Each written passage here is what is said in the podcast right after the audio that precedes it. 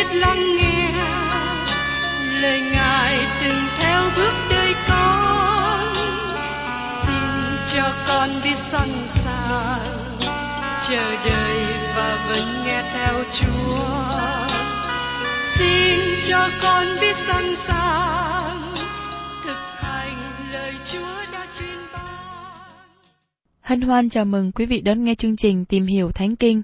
Đây là một chương trình học kinh thánh liên tục và hệ thống trong thời gian 5 năm. Chúng ta sẽ lần lượt khảo sát từ sáng thế ký cho đến khải huyền. Mục sư tiến sĩ McGee là người được Chúa dùng để sáng lập và thực hiện chương trình này. Ông tin rằng lời của Đức Chúa Trời có khả năng đáp ứng mọi nhu cầu cho tất cả mọi người trên thế giới, không phân biệt chủng tộc, văn hóa, trình độ tuổi tác hay phái tính. Ước mong quý vị theo dõi liên tục và giới thiệu cho thân nhân bạn hữu cùng đón nghe. Kính chào quý vị và các bạn. Trong chương trình tìm hiểu Thánh Kinh hôm nay, chúng ta tiếp tục ở trong sách Thư gian thứ nhất đoạn thứ tư, nói về Đức Chúa Trời là tình yêu thương. Tiếp đến chúng ta cùng xem ở trong Thư gian thứ nhất đoạn 4 câu 8. Ai chẳng yêu thì không biết Đức Chúa Trời, vì Đức Chúa Trời là sự yêu thương. Ai chẳng yêu thì không biết Đức Chúa Trời. Đây là một thử nghiệm nữa để biết rằng các bạn có phải là con cái của Đức Chúa Trời hay không. Tôi không có hỏi các bạn có yêu mến cha mẹ của mình. Tôi cũng không có hỏi các bạn có yêu chồng, yêu vợ, yêu con cái mình không. Nhưng tôi đang hỏi với các bạn điều này.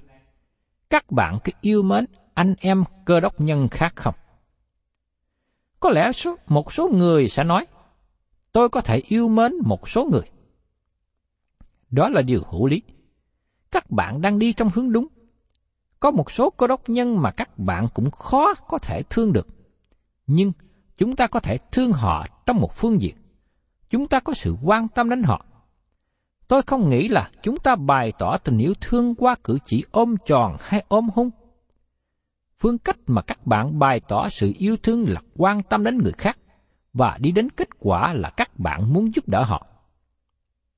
Giờ đây, dăng cho chúng ta một định nghĩa khác nữa về Đức Chúa Trời. Đức Chúa Trời là tình yêu thương. Chúng ta có ba định nghĩa tốt đẹp về Đức Chúa Trời trong sách nhỏ này. Thứ nhất, Đức Chúa Trời là sự sáng. Ở trong văn thứ nhất, đoạn 2 câu 5. Và đây là đề tài trong phân đoạn từ đoạn 1 câu 1 đến đoạn 2 câu 2. Thứ nhì, Đức Chúa Trời là tình yêu thương.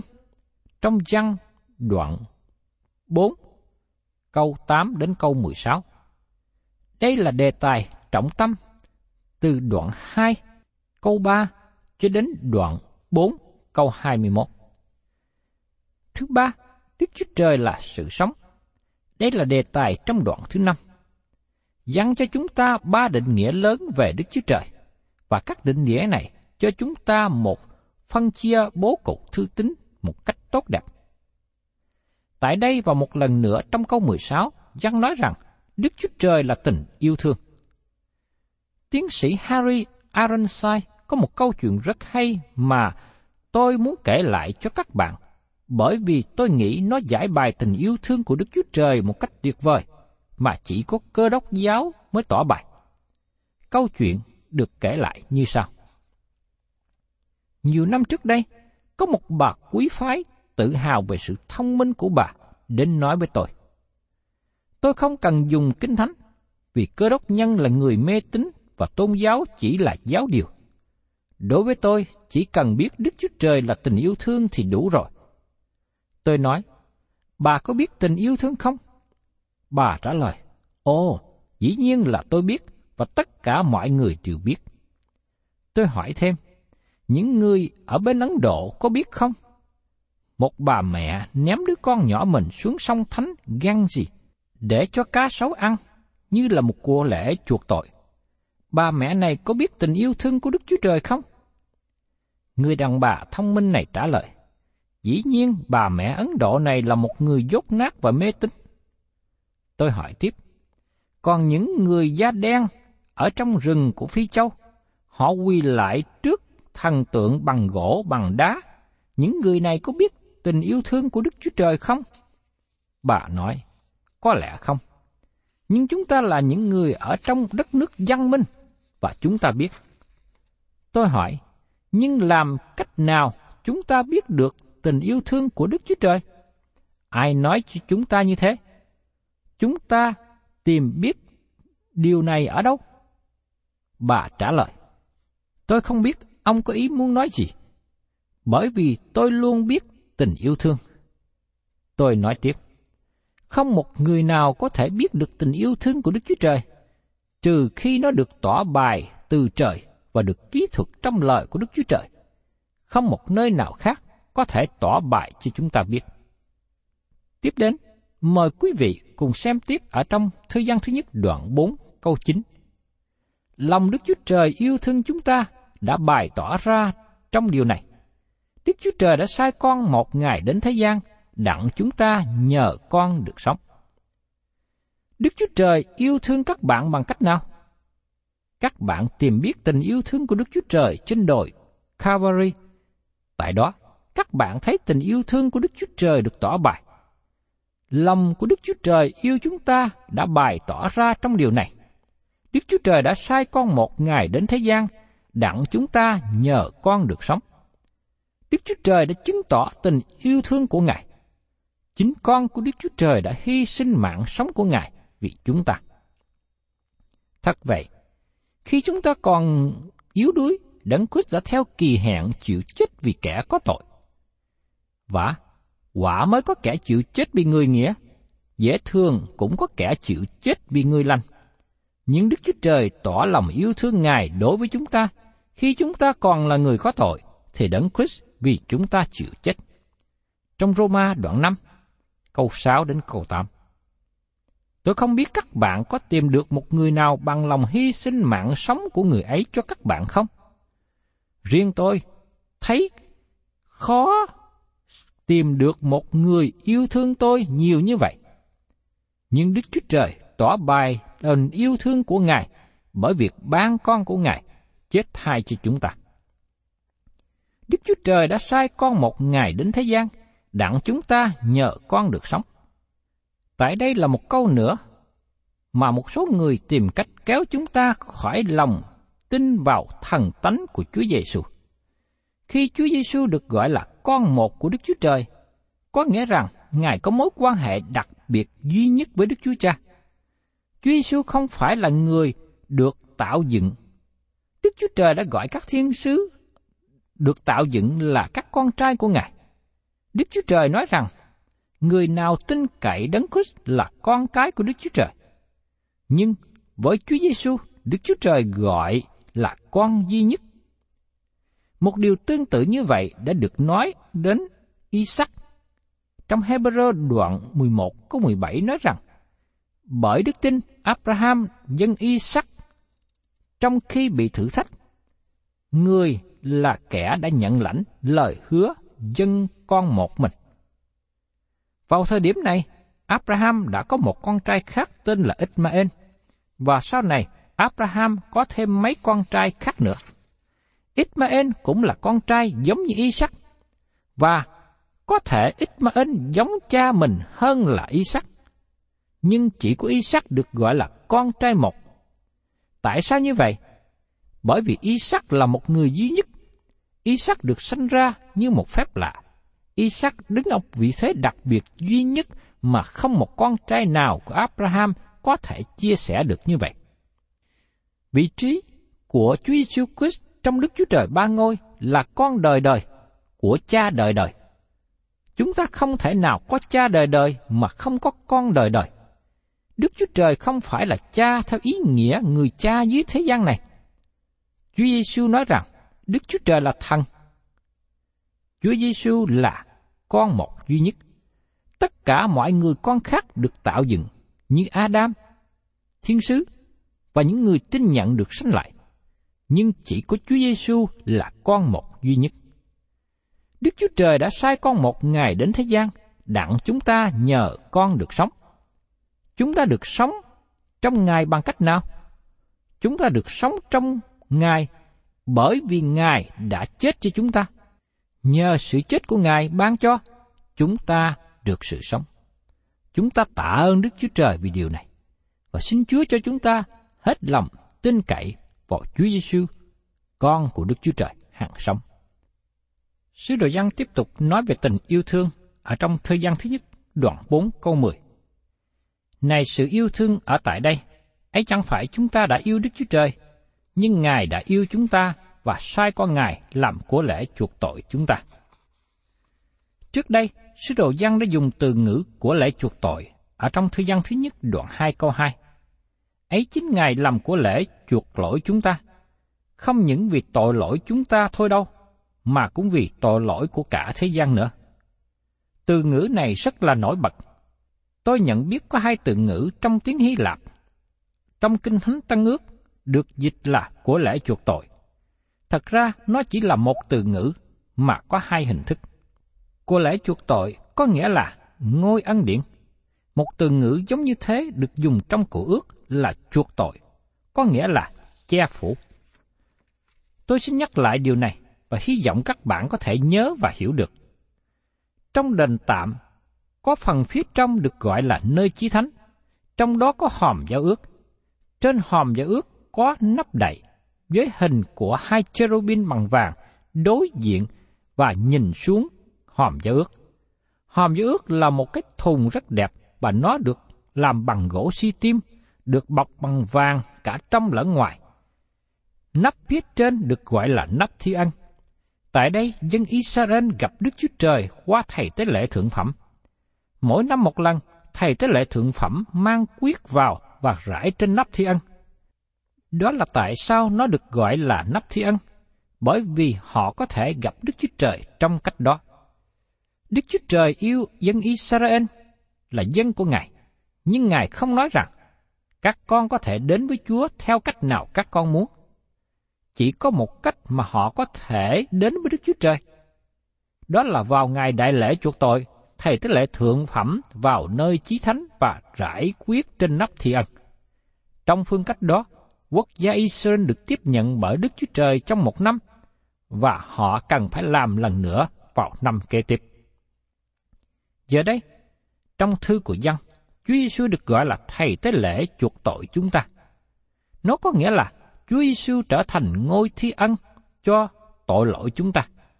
Chính Chúa Giêsu là ngôi thi ân bởi vì Ngài đã chết thay cho chúng ta. Trong Roma đoạn 4 có 25, Ngài đã bị nộp vì tội lỗi chúng ta và sống lại vì sự công bình của chúng ta. Chúa Giêsu trở thành thầy tế lễ chuộc tội cho chúng ta, nhờ đó các bạn và tôi có sự vững tin khi đến gần ngôi ân điển của Đức Chúa Trời. Ngôi đó giờ đây trở thành ngôi ân điển, bởi vì có ân điển cho chúng ta. Đó là những gì mà Chúa Giêsu đã làm. Đó là cách mà Đức Chúa Trời thể hiện tình yêu thương của Ngài cho chúng ta. Trong đoạn 4 này, dặn cho chúng ta hai lần định nghĩa Đức Chúa Trời là tình yêu thương. Trong câu 8 và câu 16. Đó là một điều tuyệt vời. Đức Chúa Trời là tình yêu thương. Nhưng do vậy, tôi cần nói thêm rằng, Đức Chúa Trời không cứu chúng ta bởi tình yêu thương. Ngài yêu chúng ta, và Ngài không muốn chúng ta mất đi sự soi sáng về điều đó. Đức Chúa Trời không mở cửa sau của thiên đàng và đẩy chúng ta vào, rồi che đậy bởi bóng tối. Đức Chúa Trời không thể làm điều đó, vì Ngài là Đức Chúa Trời thánh khiết và công bình. Các bạn thân mến, dầu rằng Đức Chúa Trời yêu thương các bạn, nhưng Ngài không cứu các bạn bởi tình yêu thương, và Ngài không thể cứu các bạn bởi tình yêu thương. Đức Chúa Trời cần phải làm một điều gì đó cho tội lỗi chúng ta, bởi vì Ngài là đấng thánh khiết công bình. Những gì Ngài làm là đúng. Vì thế, con Đức Chúa Trời chết trên thập tự giá cho các bạn và tôi để trả án phạt tội lỗi của chúng ta. Vì thế, giờ đây Đức Chúa Trời có thể đến và cứu chúng ta. Chỉ trên nền tảng đó, Đức Chúa Trời thánh khiết, Ngài có thể cứu chúng ta. Đấng Christ là ngôi ân điển của chúng ta, và đó là nơi Đức Chúa Trời bày tỏ tình yêu thương của Ngài. Trong văn đoạn 3 câu 16, vì Đức Chúa Trời yêu thương thế gian, đến nỗi đã ban con một của Ngài, hầu cho hệ ai tin con ấy không bị hư mất mà được sự sống đời đời. Nay, sự yêu thương ở tại đây, ấy chẳng phải chúng ta đã yêu Đức Chúa Trời. Trước nhất, chúng ta đã không yêu mến Đức Chúa Trời. Đức Chúa Trời đã không ban con Ngài cho chúng ta bởi vì chúng ta là người tốt, hay bởi vì chúng ta đã có những lời hứa nào với Ngài. Chúng ta cần nhận biết rằng, nhưng Đức Chúa Trời tỏ lòng yêu thương Ngài đối với chúng ta, khi chúng ta còn là người có tội thì đấng Christ vì chúng ta chịu chết. Trong Roma, đoạn 5 câu 8. Đức Chúa Trời đã làm điều này, và Ngài mở một con đường cho chúng ta nếu chúng ta tiếp nhận lấy. Chúa Giêsu nói, ta là đường đi, lẽ thật và sự sống, chẳng bởi ta thì không ai được đến cùng cha. Các bạn có đến trong phương cách của Đức Chúa Trời? Hoặc là các bạn không đến trong phương cách của Ngài? Thật là không có ý thức khi suy nghĩ rằng vì Đức Chúa Trời là tình yêu thương, cho nên mọi việc chúng ta làm đều được Ngài chấp nhận cả. Và tất cả chúng ta đều được lên thiên đàng mọi việc sẽ xảy ra một cách ngay thẳng với Đức Chúa Trời. Đó là người hư mất sẽ bị hư mất đời đời, và người được cứu rỗi sẽ được cứu rỗi đời đời. Đó là lý do mà mọi sự cần nên được làm ngay thẳng trở lại ngày hôm nay. Mọi việc được làm ngay thẳng với các bạn chưa? Mọi chuyện sẽ ngay thẳng nếu các bạn đến trong phương cách của Đức Chúa Trời. Đó là điều rất quan trọng. Tiếp đến, chúng ta cùng xem ở trong thời gian thứ nhất, đoạn 4 câu 11. Hỏi kẻ rất yêu dấu, nếu Đức Chúa Trời đã yêu chúng ta dường ấy, thì chúng ta cũng phải yêu nhau. Đức Chúa Trời bày tỏ tình yêu thương của Ngài đối với chúng ta. Vì thế, các bạn và tôi cũng cần phải bày tỏ tình yêu thương ở mức độ như thế. Giăng nói, Hỡi kẻ rất yêu dấu, nếu Đức Chúa Trời đã yêu thương chúng ta dường ấy, Lời này được tiếp tục tư tưởng đã nói ở trong câu 10 trước đây. Nay sự yêu thương ở tại đây, ấy chẳng phải chúng ta đã yêu Đức Chúa Trời, nhưng Ngài đã yêu chúng ta và sai con Ngài làm của lễ chuộc tội chúng ta. Nếu chúng ta yêu thương những người yêu chúng ta, hay nếu chúng ta yêu họ vì động lực ích kỷ, thì tình yêu đó không có giá trị gì cả. Chúa Giêsu đã nói, nếu các ngươi yêu kẻ yêu mình, thì có được thưởng gì đâu. Những kẻ thâu thuế cũng chẳng làm như vậy sao? Trong ma chơ, đoạn 5 câu 46. Nếu Đức Chúa Trời đã yêu chúng ta dường ấy, thì chúng ta cũng phải yêu lẫn nhau. Tôi thích điều này. Khi dân nói điều này, ông nói một cách mạnh mẽ. Nó không giống như cách nói của nhiều người ngày hôm nay. Chúa Giêsu nói ở trong dân đoạn 14 câu 15. Nếu các ngươi yêu mến nhau, thì gìn giữ các điều răn ta. Và tiếp đến ở trong dân đoạn 15 câu 12. Điều răn của ta đây này, các ngươi hãy yêu nhau, cũng như ta đã yêu các ngươi. Các bạn thực hành điều này như thế nào? Các bạn có thể nào nói với tôi rằng các bạn ghét cơ đốc nhân kia và các bạn yêu mến Đức Chúa Trời không?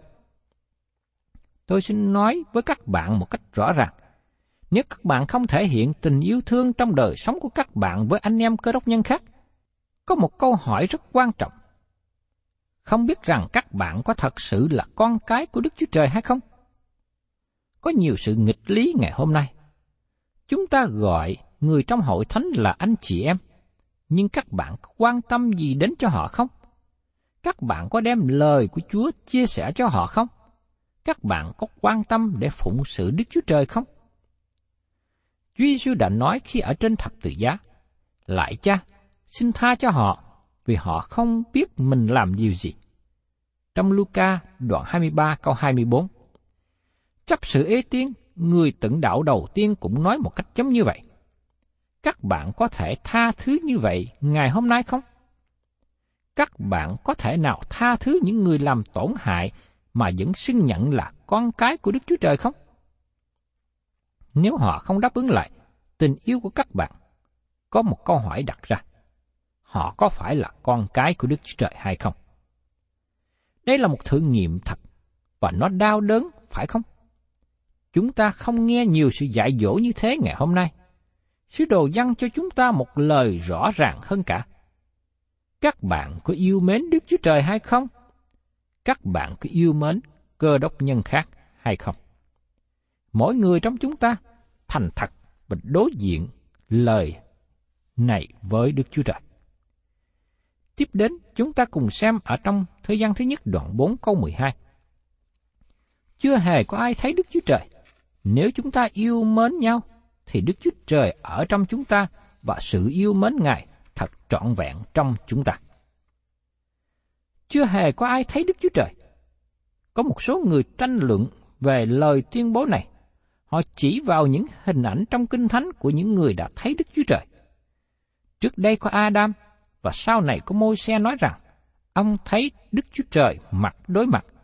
Và môi xe được giấu trong khe đá để nhìn xem Đức Chúa Trời đi qua.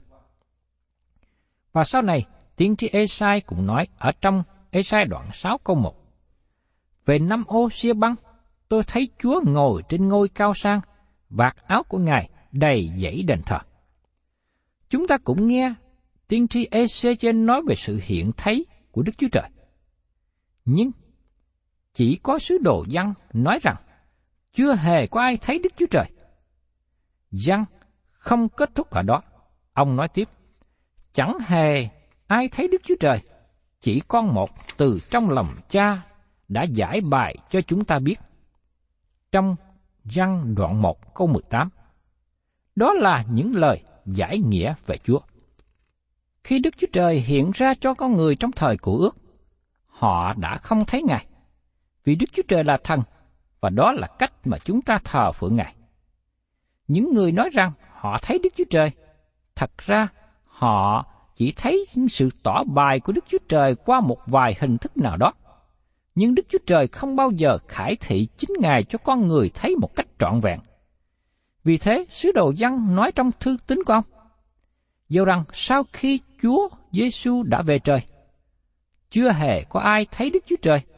Chúa Giêsu cũng đã nói với Philip, hỏi Philip, ta ở cùng các ngươi đã lâu thay, mà ngươi chưa biết ta. Ai đã thấy ta, tức là đã thấy cha. Sao ngươi lại nói rằng, xin chỉ cha cho chúng tôi? Ở trong răng, đoạn 14 câu 9. Nhưng cách nào những người trong thời của Chúa Giêsu đã thấy Ngài? Ngài được che đậy trong hình thể con người. Do đó, rất đông người nhìn thấy Ngài mà không nhận biết Ngài. Chúa Giêsu đã lớn lên trong thời niên thiếu ở Nazareth và được che đậy trong thân thể con người. Họ không biết rằng Ngài là con của Đức Chúa Trời. Không một người nào thấy Đức Chúa Trời một cách trọn vẹn. Đó vẫn còn là sự thật trong ngày hôm nay. Điểm mà chăng muốn nhấn mạnh tại đây, chẳng hề có ai thấy được Đức Chúa Trời. Nhưng ngày nay, Đức Chúa Trời bày tỏ chính mình Ngài qua những người tin nhận Ngài và yêu mến Ngài. Nói một cách tổng quát, thế gian này không thấy Chúa Giêsu như Ngài đã được trình bày trong Kinh Thánh. Chỉ có một cương cách để biết tình yêu của Đức Chúa Trời là qua đời sống của những người tin nhận mà họ đại biểu cho Ngài. Không một người nào biết được tình yêu của Đức Chúa Trời cho đến khi Đức Chúa Trời tỏ bài điều đó cho chúng ta trên thập tự giá, khi đấng Christ chịu chết và Ngài đã làm cho tình yêu đó trở nên hiện thực bởi Đức Thánh Linh. Trong Roma đoạn 5 câu 5 nói rằng, Và sự trông cậy không làm cho hổ thẹn vì sự yêu thương của Đức Chúa Trời rải khắp trong lòng chúng ta bởi Đức Thánh Linh đã được ban cho chúng ta. Trong Roma đoạn 5 câu 8 cũng nói tiếp rằng, Nhưng Đức Chúa Trời tỏ lòng yêu thương Ngài đối với chúng ta, khi chúng ta còn là người có tội thì đấng Christ vì chúng ta chịu chết. Thật ra, không có một người nào tìm kiếm Đức Chúa Trời. Vì thế, Ngài đã đến và tìm kiếm con người. Đức Chúa Trời đã đến trong thế gian này cách đây hai ngàn năm về trước và tỏ bài chính Ngài qua Chúa Giêsu Christ. Và những gì chúng ta cần biết về Đức Chúa Trời là biết Chúa Giêsu. Tôi không biết Đức Chúa Trời như thế nào về một số điều, nhưng tôi nhìn xem Chúa Giêsu và lắng nghe Ngài, nhìn xem Ngài. Tôi biết những gì Đức Chúa Trời cảm nghĩ. Các bạn có thể biết được lòng của Đức Chúa Trời. Tôi biết Ngài có cảm nghĩ như thế nào ở đám tang. Vì Kinh Thánh nói cho chúng ta biết rằng Chúa Giêsu khóc trước ngôi mộ của Lazarus. Trong sách Giăng đoạn 11 câu 35. Tôi biết Đức Chúa Trời có cảm nghĩ như thế nào về các em nhỏ. Khi thấy Chúa Giêsu đã bồng ẩm trẻ em và chúc phước cho chúng nó. Tôi biết những điều này bởi vì Chúa Giêsu bày tỏ những điều thuộc về Đức Chúa Trời. Làm cách nào thế gian tội ác mà tôi và các bạn đang sống biết về Đức Chúa Trời? Rất tiếc là nhiều người tin nhận Chúa Giêsu cố gắng làm vui lòng thế gian thay vì cố gắng giảng cho thế gian. Chúng ta quan tâm thế gian nghĩ chúng ta như thế nào, nhưng còn điều quan trọng nữa là họ nghĩ Chúa Giêsu như thế nào. Họ nghĩ gì về chúng ta là những người đại diện cho Ngài? Ngày nay chúng ta là người làm chứng cho thế gian. Chúng ta làm chứng bằng cách nào? Có phải bằng cách giảng ra lời của Đức Chúa Trời không? Vâng, đó là điều quan trọng. Thế gian ngày hôm nay đang khao khát về tình yêu thương, nhưng họ biết tình yêu là gì? Có phải chỉ biết tình yêu thương là tình dục? Đó là tình yêu thương mà thế gian đang biết đến. Nhưng họ lại không biết tình yêu thương của Đức Chúa Trời. Cơ đốc nhân cần bày tỏ tình yêu thương của Đức Chúa Trời qua đời sống của chúng ta. Giăng nói rằng, sự yêu mến Ngài được trọn vẹn trong chúng ta. Tình yêu của Chúa phát triển trong chúng ta. Thế gian này không biết đủ hết về tình yêu thương của Đức Chúa Trời, nhưng họ có thể biết được tình yêu của Đức Chúa Trời qua đời sống của những người tin nhận Chúa Giêsu tỏ bày ra. Thân chào tạm biệt quý vị và xin hẹn tái ngộ cùng quý vị trong chương trình Tìm hiểu Thánh Kinh kỳ sau.